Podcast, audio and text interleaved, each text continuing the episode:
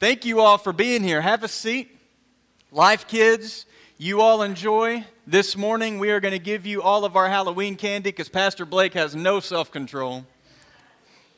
And I will inevitably commit the sin of gluttony at about 11:30 every night as I eat as many Reese's as I can find. So you all take it, you all eat it. Church, how are we today? We good? We're excited. We get to baptize. Amen. We get to proclaim the newness of life in a young man, nine years old. And I'll tell you, if you're old enough to understand that you're a sinner and that you need Jesus, and if you're old enough to know that Jesus died and rose again for you, we believe you're old enough to be made new in Jesus Christ. Jesus said, Let the children come to me. We don't believe that he was speaking figuratively. We believe that he was speaking literally. He desires that children be brought to him so that he can make them new. They need it just like we do. Amen? So good to see you all today. A lot of fresh faces in the room, a lot of family, I understand, that's going to be here for Mr. Keaton's baptism. We want to welcome you to Eastland Life Church. I'll go ahead and warn you, we're a little different. We're a little different. This may not be like every church you've ever been to, but I'll tell you this we love the Lord and we love His Word, and I'm excited to get to preach it to you today. We are in a series about 3D life recovery. This is a new recovery ministry Pastor Brian shared with us this morning. Our church is kicking off a new recovery ministry for the community of Metropolis here at Eastland Life Church because we believe that God's love and God's forgiveness needs to spread out to this community. We don't believe that it should stay in these walls. We believe it needs to go out. We believe that Metropolis needs it. Amen. And the idea of 3D, you might wonder, why is it called 3D life recovery? It's called that because the 3D stand for this decision, discipline, and destination. This is from the book of Daniel. Daniel was a young man taken into captivity, taken away from his family, taken away from his church, taken away from his people into a culture that did not worship God like his people did. Does that remind you of our culture today? But the Bible says in the book of Daniel that as a young man, he made a decision in his heart that he would not defile himself by consuming what the culture was feeding to him. He made the decision, the Bible says that he was disciplined to make the decisions that would lead him to the destination that God had for him. Those are the three D's. And today we want to talk to you about forgiveness in 3D. And I love the idea of 3D because obviously it's got a biblical basis, but also, we can all sort of relate to 3D. How many of you have ever seen a 3D movie before? 3D movies is kind of a fad that started back in the 50s. Back in the 1950s, Brian, as a young man, saw his first 3D movie, and he's been in love with 3D ever since. I got to take one shot at him. At least, that's one. I get three, that's one. The idea of 3D is interesting because for about 50 years, as movies had been coming out, they were getting cooler and cooler. You got sound, you got color, now you got 3D. You can actually see it in three dimensions. And any of you that have ever seen a movie that was filmed in 3D, you remember that it was never good enough that the movie was filmed in 3D, but they had to really cheese it up by always poking stuff out at you from the screen, right? Because that's what made it cool. Man, it looks like it's coming right towards me. It looks like it's in the theater with me. And I love the idea of that because when I look at the church in America, I believe there are many people who call ourselves Christians, yet we live a two dimensional Christian lifestyle. Where the words that we hear and the forgiveness that we've received from Jesus Christ. And let me tell you the good news about the forgiveness of Jesus Christ. Jesus loves me, and Jesus died for me, and Jesus loves you, and He died for you, and He did that so that you could be forgiven of all your sins, past, present, and future that would keep you from getting to Jesus. He didn't leave you in your mess, and He didn't leave me in our mess. He came down into this world. Three dimensions. He didn't exist as an idea, He didn't simply live as an example. He died in our place. And He rose again from the grave so that you and I can experience true forgiveness. And we can have joy today because we know that even if we blow it tomorrow, we still have a Savior who's going to be there to pick us up and put us back in our place. Amen? And He does it lovingly. It's good news. It's news that we can be happy about this morning. But many people say that they believe that in their heads. Yes, I believe Jesus died. Yes, I believe He's Lord. Yes, I believe He rose again. Yes, I accept and I receive His forgiveness for me. And, church, I've seen this before. And I'll confess to you, I've lived like this before. Yes, I receive forgiveness. Jesus, thank you for forgiving all of my sins. Thank you that I can live without the burden of guilt and the burden of debt of sin on my shoulders. But yet, when somebody offends me, that forgiveness that I've received doesn't really extend out beyond the screen of my life, if you will. It can be very two dimensional if we're not careful. Y'all with me? You see, the idea of 3D forgiveness is that the forgiveness that we receive from Jesus would not simply be a gift that we receive, it would be a gift that we receive and then extend out into the life of other people who need it. And you may say, well, those people don't deserve it. Well, neither did I, and neither did you. You may say, what if they're not asking for it? Church, the Bible doesn't say that when you and I got our act together, and started seeking after God, and when you and I got it figured out and did our best to be good people, then Jesus came and died for us. When does it say Jesus died for us? While we were sinners. Jesus hung on the cross, and as they mocked him, as they spat on him, as they pierced his side, as they gambled for his clothes while his mother wept at his gruesome death, Jesus said, Father, forgive them. They don't know what they're doing. Church, on the eve of election year, the one that I'm being told is the most important in our lifetime, understand that this Wednesday there are going to be a lot of angry people.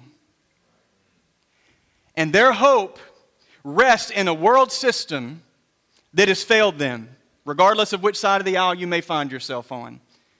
Church, our community and the people on your Facebook feed and the people in our family and those close to us and those who are not close to us, they need a hope that extends beyond the screen of their life into their world that can reach them where they are, whether they're asking for it or looking for it or not. It's our responsibility to live that out for them in three dimensions. Amen? And this morning, I want to talk to you about the idea of forgiveness in 3D. I want to go to the scripture and I want to talk to you about forgiveness. And I want to talk to you this morning about how forgiveness relates to our recovery and to our growth as Christians. If you're a Christian in the room this morning, say amen. amen. We need to receive forgiveness, but we also need to practice it. Amen. We did not receive it so that we can hang on to it, we received it so we can give it just as freely as Jesus did. When Jesus was ministering on earth, he was walking with his disciples, and one day his disciples, his followers, they came to him and they said, Jesus, teach us how to pray. And that was a smart thing to ask because if anybody knows how to pray, it's the God we pray to. Amen? And that's who Jesus was, the only begotten Son of God. They said, Jesus, teach us how to pray. And Jesus says, if you're going to pray, when you pray, Pray like this. And he gave us an example, and I bet some of you have this memorized. If you have memorized this, or if you just want to read it on the screen, you can say it with me. He said, When you pray, pray like this Our Father who art in heaven. You can tell I learned it in the King James, can't you? Our Father in heaven, hallowed be your name. Your kingdom come, your will be done on earth as it is in heaven. Give us this day our daily bread. And let's stop for a second. Because to this point, this makes a lot of sense. When we pray, we start by worshiping God. We worship Him. We don't open up by saying, Good morning, Jesus, here's my list. We open up by saying, Good morning, Jesus, it's a new day and you are good, and this is the day you've made. And you are good to me. Regardless of what I'm going through, you've been merciful to me. We open up with worship. Then we open up with His will because when we pray, once again, it's not just about my list. Jesus has a list for my life. And I want to open up by saying, Jesus, there's things I'm focused on. But this morning, I want you to know, Jesus, that it's not about my kingdom coming in this world, it's about your kingdom coming and your will being done. So when we open up in prayer, God, you're good. God, what is it you want today? What do you want out of my life? Your kingdom come, your will be done on earth as it is in heaven. God, we want your will on this earth. Then we say, Give us this day our daily bread. We say, God, there's things I need. And we know that you're going to meet those needs, but God wants us to ask Him to continue to meet those needs. So we do. We present our list, we present our needs to God. We say, God, these are the things that I'm concerned about. And so far, this prayer makes perfect sense to me. If I had the responsibility of writing the Bible, thank goodness I don't, but if I had the responsibility of writing the Bible myself, I'd probably say, hey, pray like this worship God, His will, His kingdom, then what I want, then God provide for me. And I'd probably leave it right there. But then Jesus said something revolutionary. Jesus said something controversial. And Jesus said something that I think many of us skip over when we read this model prayer. He says, When we pray, we pray that God would forgive us like this Forgive our debts as we have also forgiven our debtors. Do you see it? Now, if you and I were writing this prayer, we'd write it like this Jesus, forgive me and forgive everybody else too. Jesus, forgive me in such a way that I would be clean and I would be completely forgiven. Jesus, forgive me so that I can be free. And God, all those sinful, terrible people out there who disagree with me, and all those people who have hurt me, and God, that person who damaged me, God, forgive them too. But notice he doesn't say to pray like that. He says that when we approach God and we ask Him to forgive us of our many, many sins, we pray like this God, forgive me in the same way that I forgive those that I'm mad at. God, forgive me in the same way that I forgive those who I disagree with. God, forgive me to the level that I extend that forgiveness to other people. You see, in this model prayer, Jesus built in a limitation. And the limitation is this we experience God's forgiveness to the level that we extend it to other people. We experience God's forgiveness to the level that we extend it to other people. There is a bottleneck, if you will, in the Christian life. You say, well, doesn't Jesus want to give me the abundant life? Absolutely, he does. But if you can't open your arms to receive it, he's not going to pry them open and make you. If we want to hang on to the hurt, he gives us the ability to do that. Church, I believe in America today, there's a lot of Christians and a lot of churches full of people that we want to receive absolute forgiveness of everything, past, present, and future. But don't tell me how I'm supposed to feel about those people and about the people who hurt me. Jesus says in Matthew chapter 6, verse 15, just in case you think maybe, well, Pastor Blake, I think you're interpreting the model prayer maybe a little too literally. I think maybe you're driving that point a little too far. Jesus would never forgive us in that way. Look at what he says in Matthew 6:15. Jesus says, "If you do not forgive others their sins, your Father will not forgive yours." And now it's real. Now all of a sudden, the free gift of grace and the free gift of forgiveness that comes from Jesus Christ comes with an expectation. Church, do we want to be forgiven of every sin? Is there anybody in here who would gladly go before God this morning and say, God, Thank goodness most of my sins are forgiven. There's a few I'm hanging on to, but most of them you've forgiven.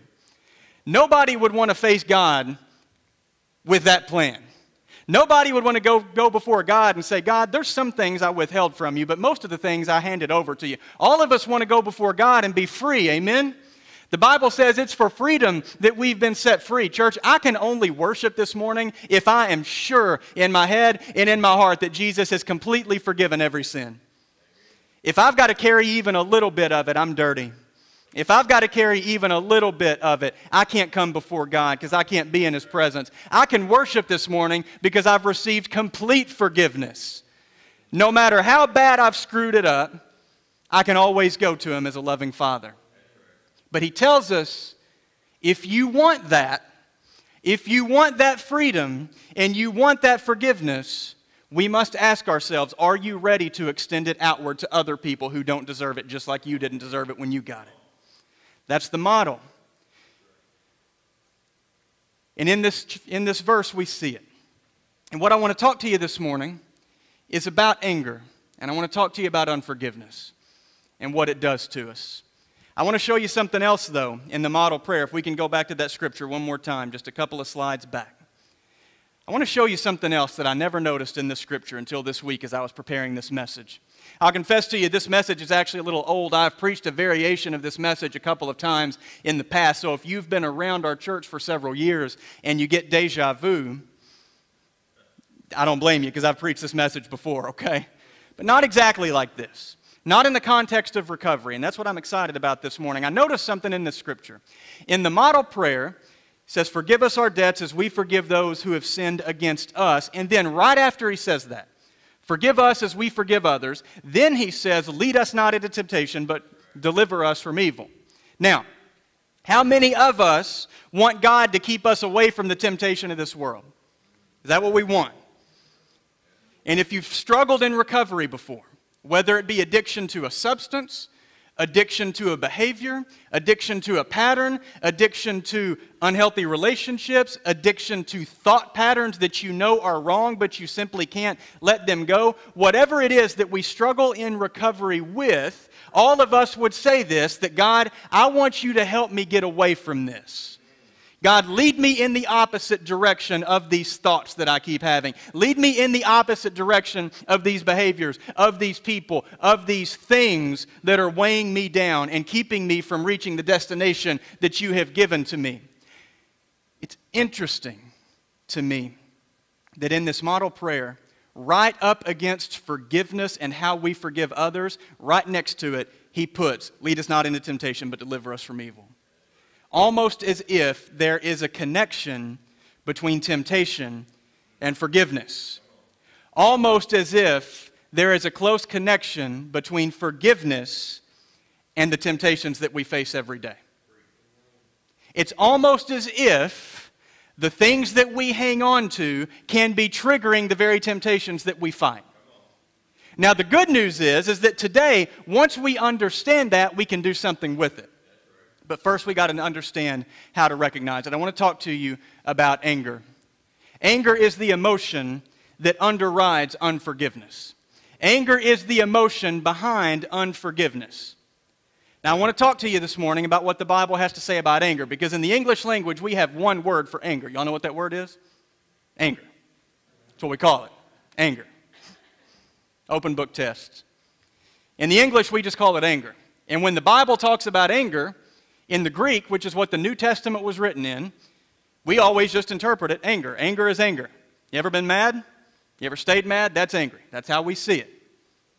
But in the Bible, there are two different Greek words that describe anger in the New Testament. I want to show those to you today because they are different, and I think it's important that we distinguish these. The first word that you see on the screen, if you can read that, you're a Greek scholar, that is the word orgizo. That is one of the Greek words for anger. It is used pretty consistently talking about anger in the New Testament. You may be familiar with one of these scriptures. You could probably quote it with me because what we do is we convince ourselves that it's good to be angry when anger is warranted. We convince ourselves that we have a right to be angry and we should be angry and we should hold on to that anger. And we use a scripture out of Ephesians chapter 4 that says this Be angry and don't sin. Y'all know that one? It's okay to be angry as long as you don't sin. Get angry, but just don't let it lead you into sin. We often don't see the second half of the verse, which says, Don't let the sun go down on that anger. So it's okay to be angry. Don't let it lead you into sin. But just as importantly as not sinning is not hanging on to it. Whatever it is that makes you angry, get angry, don't sin, and then put it somewhere else. Don't carry it with you. Let it go. The Greek word in this verse is orgizo. Orgizo is the type of anger that springs up emotionally. It's the type of anger that springs up quickly and emotionally. It's not a descriptor of who we are, it's a descriptor of what we feel. You with me? This is the type of anger that we feel whenever you're trying to pull out onto 45 in Metropolis and the cars are spaced just far enough that you don't have room to pull out, but you also don't have enough time to pull out. But yet you see all this space and you just say to yourself, how is it that the entire universe has collided in such a way that every car in Metropolis would be exactly 15 yards apart and I don't have enough space to get in, so I just got to sit here and watch it? Isn't this incredible? Everybody made the decision. We don't want Blake pulling out a Dairy Queen today, so we're just going to sit here 15 yards apart. We're not going to speed up. We're not going to slow down, and it lasts for like 10 minutes. The anger that you feel when that happens is orgizo anger. It doesn't describe who I am. I'm just looking at something in two dimensions and going, hey, what I see, man, this makes me angry. Some of us experience this. We got Thanksgiving coming up. And all of us have that relative. Maybe they're here today, so don't elbow them, okay? All of us have that one relative that as soon as they bring up the topic you hope they don't bring up, you just want to leave the room because you know you're going to get angry. Some of us experience this when we're unwinding and we pull out our phone and we start to do the scroll. And we start to read what we see. And Facebook feeds us all this information. And Twitter feeds us all this information. I don't know how Instagram and TikTok work, so I'm going to stick with Facebook and Twitter because I'm in my mid 30s now. And we scroll it, and we just sit there and we go, How can people think like this? I can't believe people believe this is true. I can't believe they're voting for this guy. I can't believe this is their worldview. I can't believe this is how the world is. I can't believe this is the direction we're headed. And we scroll and we drink it in and we just get angry. You with me? The type of anger we feel in that moment is orgizo anger. And the Bible says having that anger in itself is not sinful, but when we have it, we can't get into the place of sin and we should not hang on to it. Get it resolved, give it to God before you go to bed at night. Because if you hang on to it, it ceases to simply become how we feel and it starts to become who we are. And that's the second type of anger. Second type of anger is called orge. Orge anger is a type of anger that is not simply rooted in an emotion that springs up seemingly out of nowhere. This is an anger that has come to define who we are as a person. The idea of this anger is illustrated if you look up this Greek word, use use a website called Blue Letter Bible. It's amazing. It'll show you every English, every Greek word in the Bible, every Hebrew word. It'll give you the meaning. It'll show you every other times it's used. It's fascinating. It's a great study tool.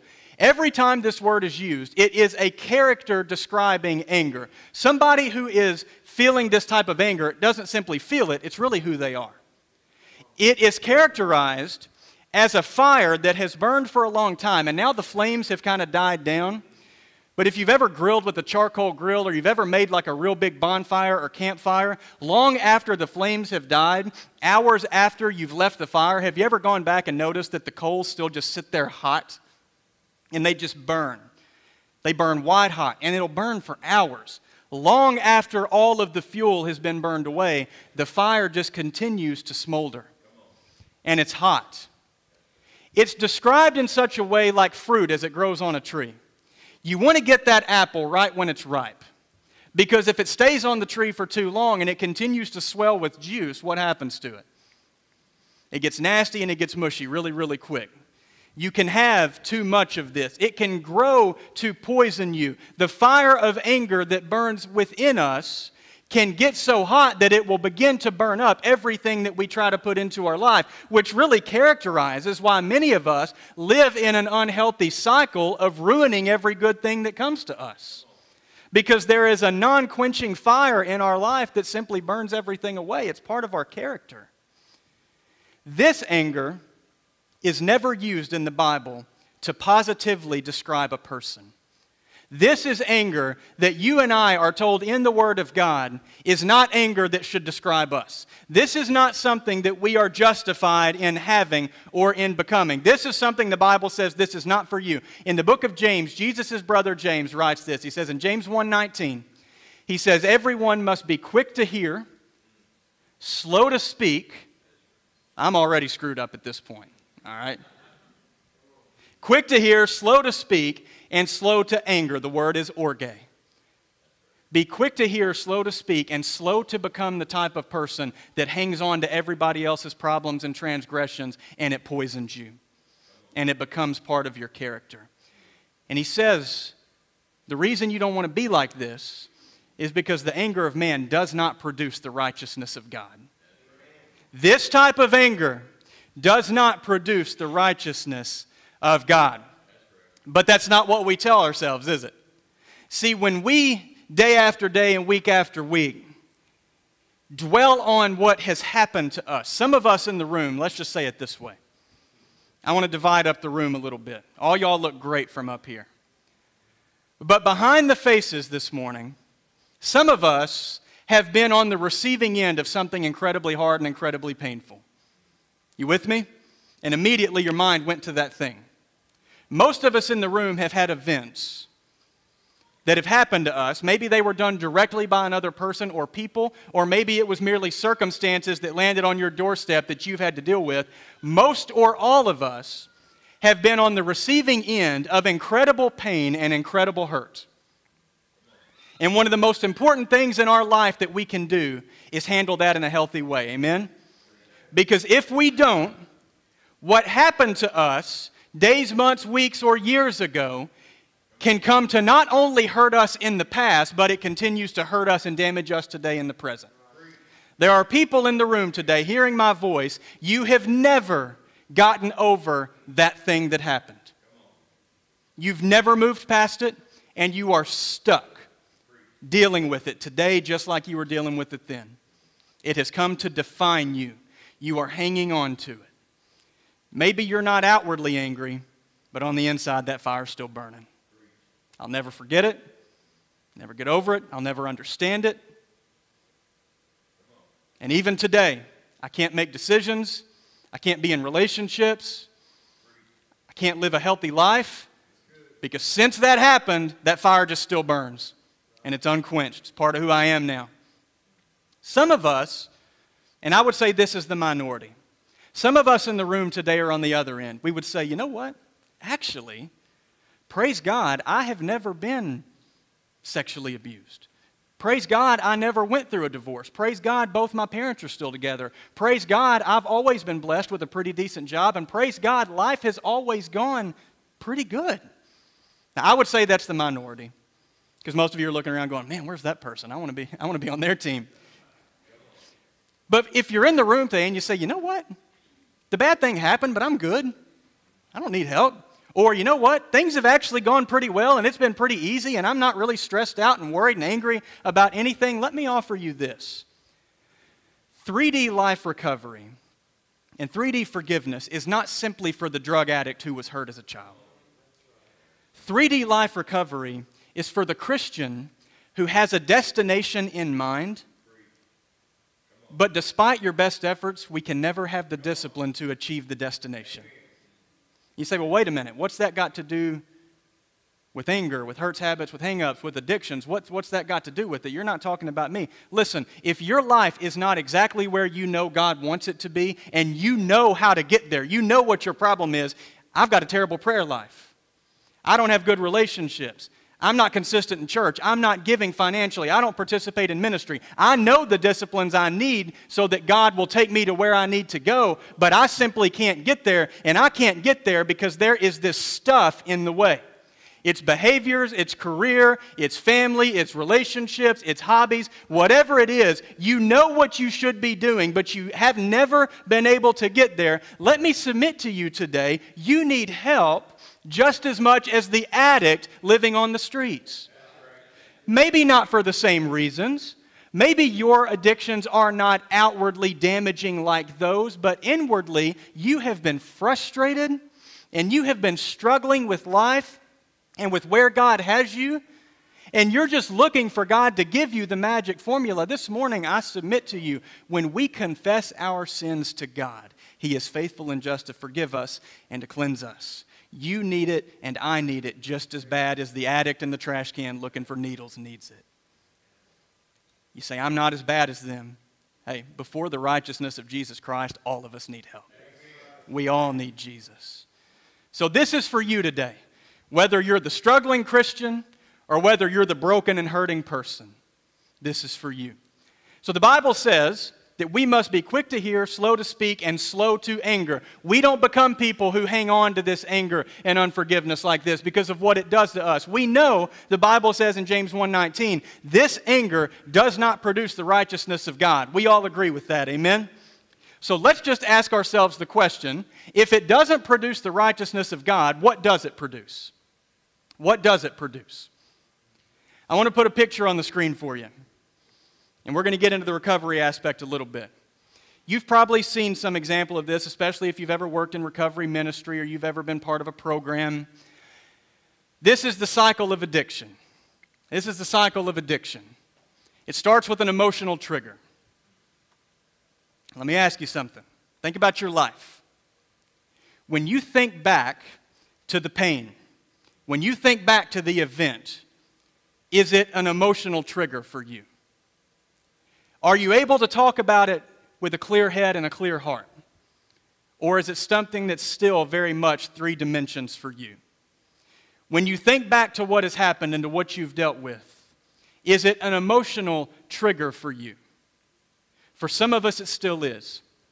And when we are triggered emotionally, we are creatures that have to do something with that emotional trigger. We don't get to be just objective and stand back and say, you know what, when that person did that to me, that really, really hurt me, and that was wrong, and that was terrible, but I'm just going to choose not to deal with it. And it's not going to affect me at all, and I'm just going to walk away from it, and it's not going to impact me, it's not going to change how I feel, not going to change how I act, not going to change how I think. We don't get to do that because we are emotional creatures. And when emotional creatures get emotionally triggered, it produces within us a craving.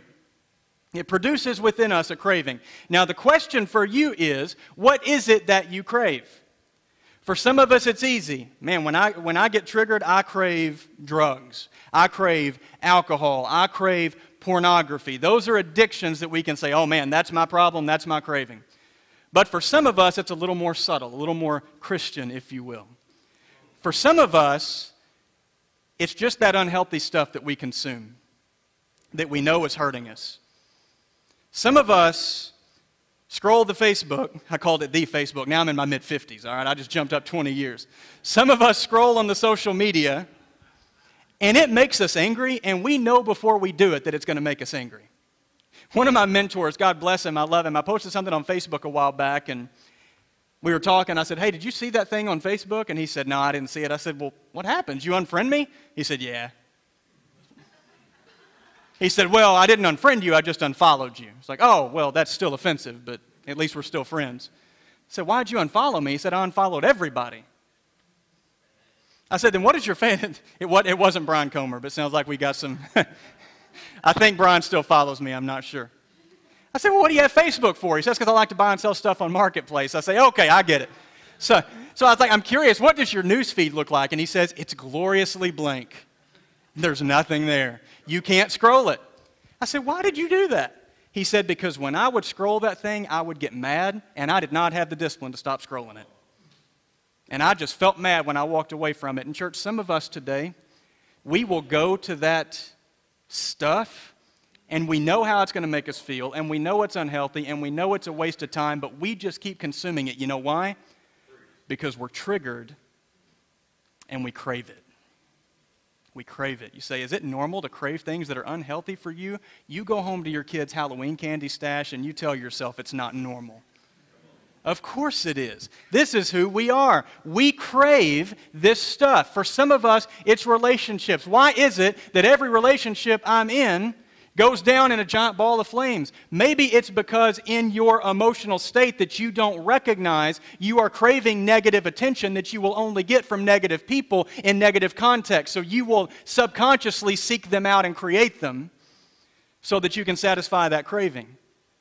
You say, that's sick, that's crazy. Absolutely, it is. It's called being human. We all do it. We have emotional triggers, we crave, and then we move into our activity. And in that activity, we achieve temporary relief. For a moment, it feels better. For a moment, we're satisfied. But then the Holy Spirit kicks in and He says, Hey, you know that's wrong. You know you shouldn't have done that. You know you shouldn't be doing that. You know that's unhealthy. You know that's not wise. You know the destination I've got for you and that this discipline will never get you to that destination. The Holy Spirit always kicks in, doesn't He? And He'll always tell us, You know that's not right for you. What are you doing that for? So, what do we get from that? Gosh, guilt. And we say, God, I never want to do that again. God, lead me not into temptation, deliver me from evil. God, I never want to face that again. I never want to go to that again. We feel guilt, regret, we feel shame.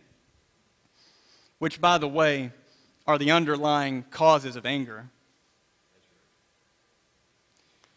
We feel these emotions, it's negative. We hurt. We don't want to live like this anymore. We're sick of the crazy cycle. And you know what all those emotions welling up in us does? It triggers us.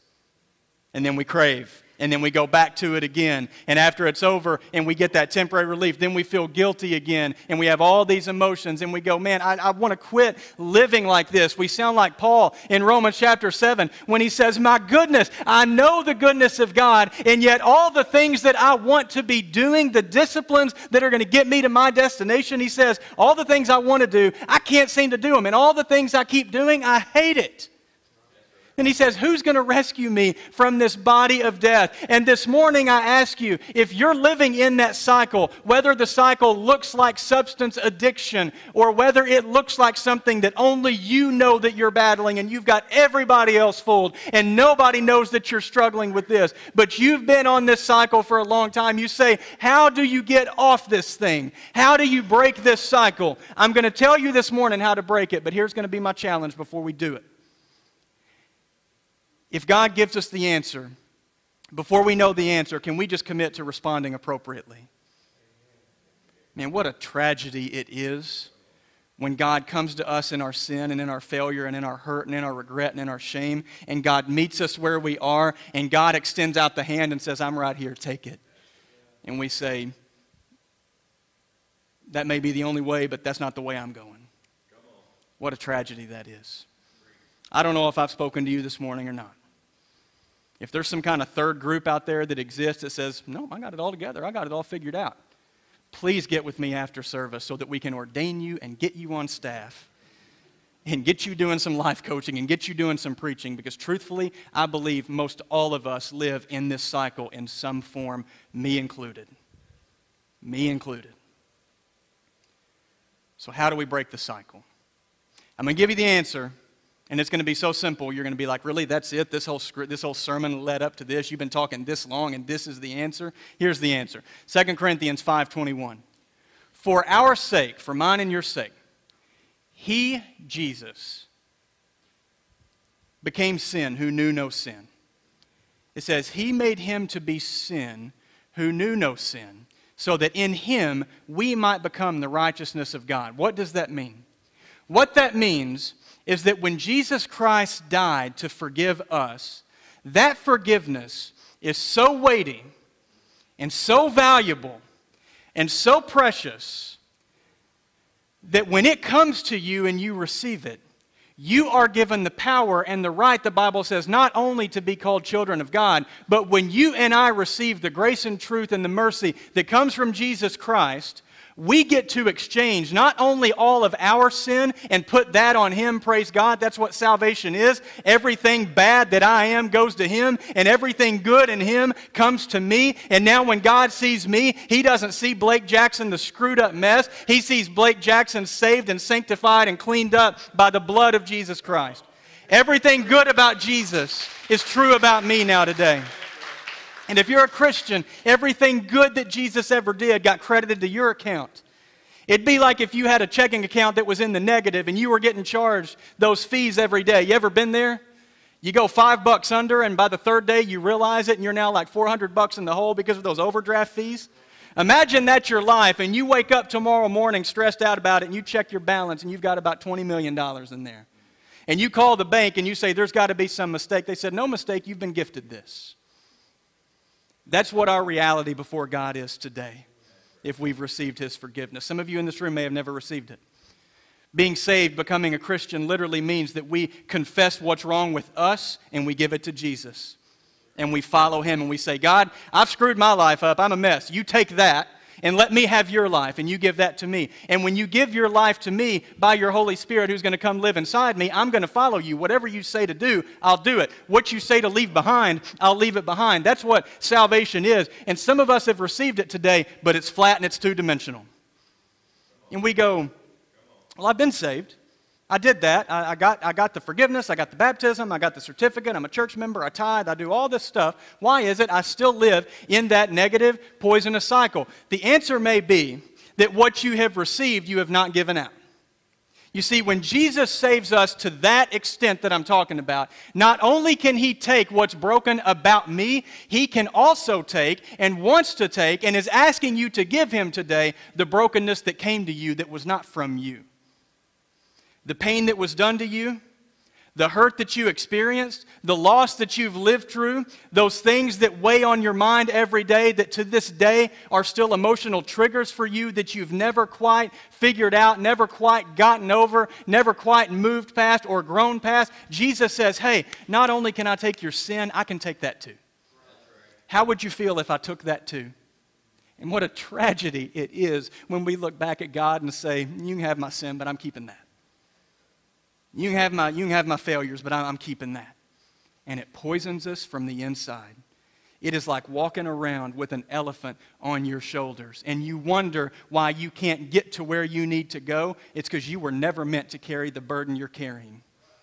You were never meant to live that way. That is not the abundant life. That is not what God has for you. This morning, here's what I want to ask you to do I want to ask you to take the hurt to take the anger, whether it be one big thing or a bunch of little things or all of it combined. This morning, let's exchange it for what Jesus has for us. You see, forgiving others does not excuse their sin. Now, some of you all are thinking about this, and I think about some people in our church. I think about people who have been sexually abused by family members. I think about people who have been robbed. I think about people who have had things stolen from them. I think about people who have been betrayed by their spouses, betrayed by their children, children who have been betrayed by their parents. I think about some of these big things, and I think, man, I pray this morning that when I preach this way, it doesn't come across to you that that's not a big deal. Because you see, what happens and what has happened to you excuse me, is a big deal. And what the devil wants you to believe this morning is that, oh, these preachers, this church, God, they just want you to pretend like it never happened. They want you to act like it doesn't matter, that your pain doesn't matter, that your hurt doesn't matter, that your loss doesn't matter. They just want you to act like it's no big deal. Understand this morning that as we sit in this building, it may sound like we don't think it's a big deal and that you should be able to just flippantly walk away from it. But listen, if we could stand at the foot of the cross and look up at our Savior bleeding and dying, I think we would all recognize that whatever pain has come to me, if that's what He had to do to fix it, it's a big deal. It's a big deal what happened to you. You are not wrong for hurting, you are not wrong for being hurt. But if you really want to be right, and you really want to grow and you really want to recover and live the full, abundant life that Jesus has for you, you can give it to Him. See, forgiving others doesn't excuse their sin, it just transfers it. Transfers the weight of it off of me and onto Jesus. And the good news of Jesus is that He can handle it. We can't, it'll weigh you down and break you.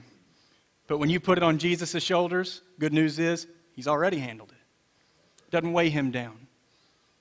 You can be free today. And when we're free, we break that cycle. This morning, I stand before you. I'm almost done. My dad's here today. Dad was here last night. Two different men I called dad. Just roll with it, okay? I've had, a, I've had an interesting past. And I can tell you this morning that I've been hurt by my dad. There's been moments that have been painful. And for years and years, it defined me. And for years and years, I lived with fear from it and anger from it. And I don't know when it happened. I don't know that it was ever just a decision that I woke up one day that I just said, you know what? I'm going to forgive it and I'm going to move on and I'm going to grow. I don't know that it ever happened like that, but as Jesus Christ worked out his life in me as a Christian, I came to the place where the pain that once defined me, I was able to talk about and deal with, and it didn't crush me anymore. And out of that forgiveness that I received through Jesus Christ that I extended to others, can I tell you an amazing story, real quick?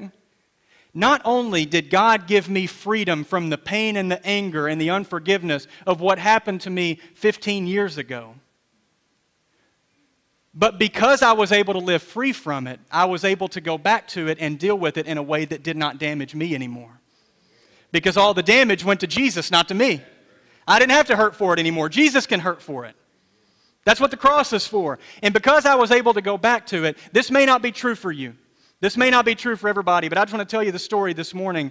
I was able to take the forgiveness that I've received from Jesus, extend it out to those who hurt me, and He forgave them too. Amen. And He saved them, and He's transformed them. And you say, well, Pastor, that could never happen in my situation. I think when we say never, God is a God who laughs. You don't know what God's going to do. When we receive all He is, we don't know just how abundant that life He has for us is. And I want to give you encouragement this morning. If you'll give it to Him, if you'll give it to Him, He'll take it and He'll make you new today.